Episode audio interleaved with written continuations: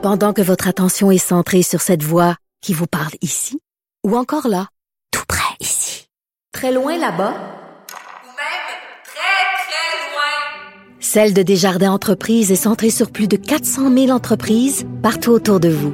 Depuis plus de 120 ans, nos équipes dédiées accompagnent les entrepreneurs d'ici à chaque étape pour qu'ils puissent rester centrés sur ce qui compte, la croissance de leur entreprise. Vous écoutez Martino. Vous venez de vous connecter en direct sur Cube Radio? Pas de stress. Tout est disponible en balado sur l'application ou le site cube.radio. Le variant, la vaccination. On va faire le point là-dessus avec euh, Dr Mathieu Simon. J'ai très hâte de lui parler. Ça fait longtemps, pneumologue intensiviste, chef des soins intensifs à l'Institut universitaire de cardiologie et pneumologie du Québec. Bonjour, Dr Simon. Bonjour, M. Martineau. Heureux de vous retrouver, malgré les circonstances. Ben oui. Docteur Simon, vous me connaissez. Je suis un citoyen. On s'est parlé souvent. Je suis un citoyen responsable. J'ai mes deux vaccins. Mes enfants sont double vaccinés. Je suis pour le passeport vaccinal. D'ailleurs, j'étais à Paris, puis euh, fallait avoir un passeport vaccinal pour entrer dans les musées puis les cinémas. Je suis pour ça. Mais un moment donné, docteur Simon, trop, c'est comme pas assez. Là, on dit, là, le seuil de vaccination à atteindre, c'est 95% Taboire. 95% Comme dit Claude Villeneuve ce matin, il y a même pas 95% des gens qui font leur rapport d'impôt. C'est un peu, c'est un peu, c'est gros, là. Puis là, à un moment donné, ils nous disent 75% On est là, OK, on va le faire, on va le faire. Puis là, on dit non, finalement, ça va être 95% Après ça, ça va être quoi? Ça va être 98 On est tanné, là.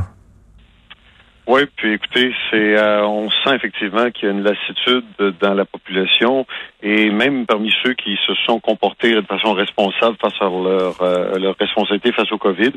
Puis c'est sûr que le gouvernement est aux prises avec un variant qui est beaucoup plus euh, plus contagieux qu'il ne, qu'il ne l'était. Un variant qui peut même être passé par des gens vaccinés en plus grande quantité que les variants britanniques et les précédents.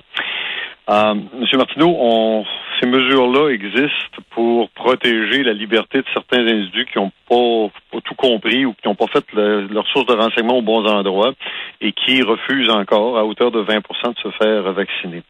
Un virus respiratoire hautement contagieux, la seule façon qui arrête de se propager puis qui ne fait plus que des événements très sporadiques là, de, d'hospitalisation, c'est quand tout le monde dans la société ou presque est immunisé. Il y a deux façons d'immuniser quelqu'un on le vaccine ou on fait la maladie. Puis très clairement, le rapport de, dangerosité entre les deux, c'est de se faire vacciner.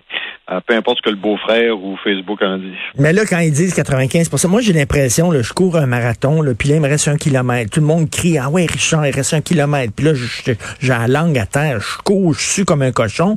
Puis là, ils viennent de me dire, ah finalement, écoute, ils ont reculé le fil d'arrivée. Le fil d'arrivée, finalement, va être rien dans, dans 10 kilomètres. Là, je dis, veux-tu rire de moi? Je j'étais en train d'arriver. Moi, quand j'ai entendu hier 95% de taux de vaccination avant de dire c'est correct puis c'est fini, là, je dis, oh, wow, là. Et là, j'étais à ça, j'étais à ça d'aller marcher dans la rue avec Éric Duhem, je vous le dis, là.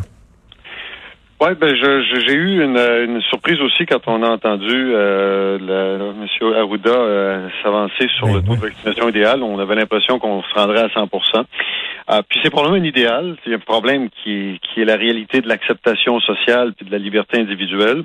Et puis là, il y a un équilibre entre les deux. Je pense que quand on est, quand on regarde ça d'un strict point de vue gestion du système de santé puis de la société, plus on va être vacciné, plus on va pouvoir revenir à la vraie normalité. Là, on est dans une des sociétés nord-américaines et même mondiales qui est le plus vaccinée.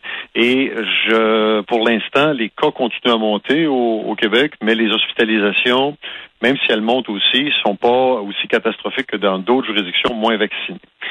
Euh, est-ce que on va être capable de passer à travers avec le, 80-85% de vaccination qu'on est sur le point d'avoir?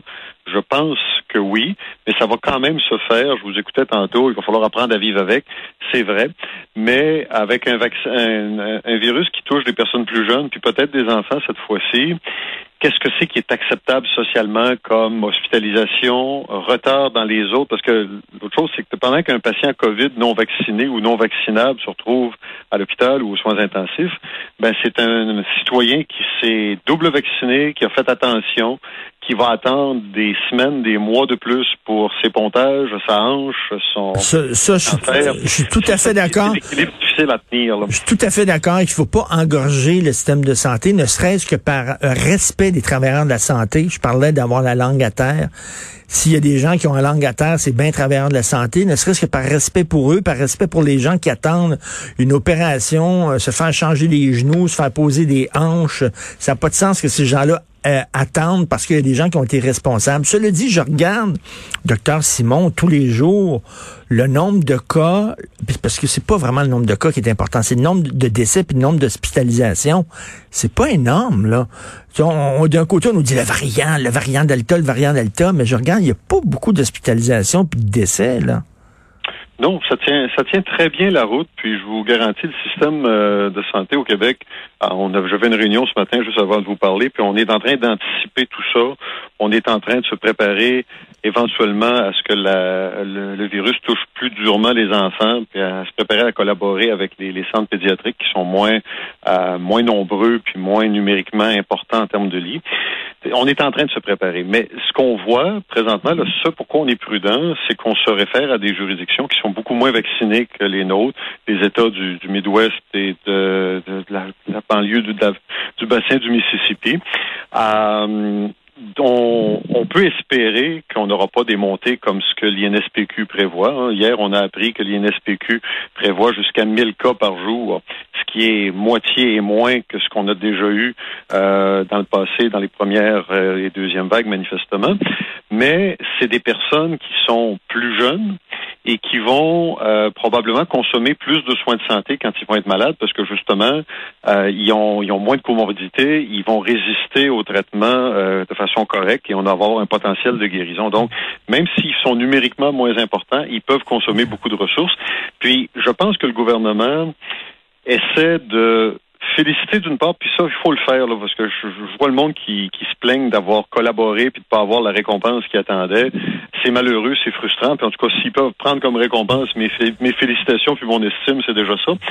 En même temps, le gouvernement peut pas se dire, hey, je m'en vais, j'enlève les masques, j'enlève. Non, je comprends, je comprends, mais il faut pas qu'il nous fasse trop peur non plus. Là. On, Non. est, on est des adultes, puis parlez-nous, puis dites-nous les vraies choses. Ben, Les, les, les, les Québécois sont pas fous. Ils voient le nombre d'hospitalisations, ils y voient le nombre de décès, et c'est pas élevé. Donc, arrêtez de nous faire peur. Écoutez, au début de la pandémie, les, les décès euh, liés à la COVID représentaient 30% des décès en général au Québec. Et là, ça a baissé. Quoi, les décès euh, liés à la COVID, ça représente quoi? Un nombre pas si important que ça du nombre de décès euh, chaque jour ou chaque semaine au Québec. Donc, c'est correct de dire soyons prudents, mais en même temps, faut pas non plus crier au loup puis dire que le feu est pogné. Là.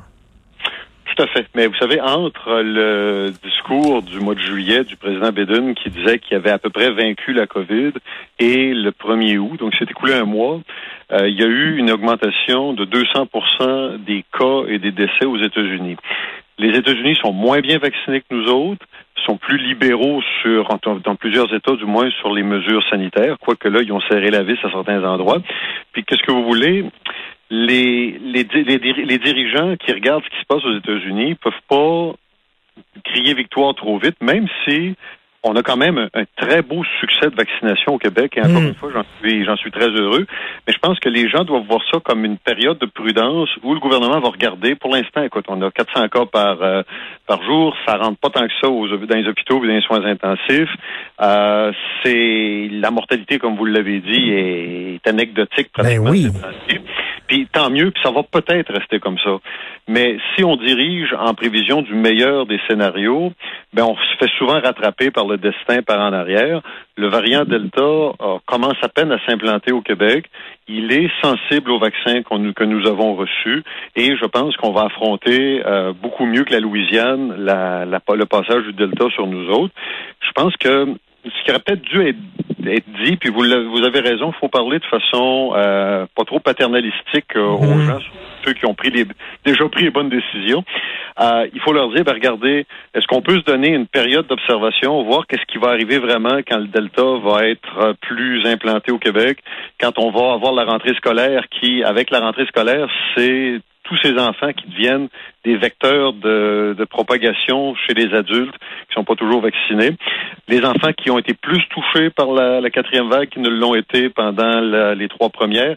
Donc, je pense que c'est juste raisonnable. Ça aurait peut-être dû être expliqué comme ça, de se dire, écoutez, là, on on met pas tout sur hold puis on revient pas en arrière, mais on se donne juste un moment pour voir si les erreurs et ce qui s'est passé aux États-Unis puis dans d'autres juridictions en Europe, euh, on a réussi nous à les mitiger avec l'excellente réponse de, la très grande majorité de la population. Parce que ben, c'est ça, parce que je comprends qu'il faut être prudent. je vous suis là-dessus, mais en même temps, euh, si on est toujours collé au plafond en disant c'est épouvantable puis tout ça, puis le, variant, puis puis les gens regardent les chiffres puis ils disent ben je m'excuse, mais c'est pas si grave que ça. Il y a vraiment une fatigue là, et euh, il faut un plan de sortie euh, docteur Simon, euh, euh, ça va être à, partir de combien de cas ça va être acceptable, on va dire OK, on peut enlever les masques, puis tout ça, on va vivre avec, parce que docteur Simon, il va falloir vivre avec la COVID. Elle va être là.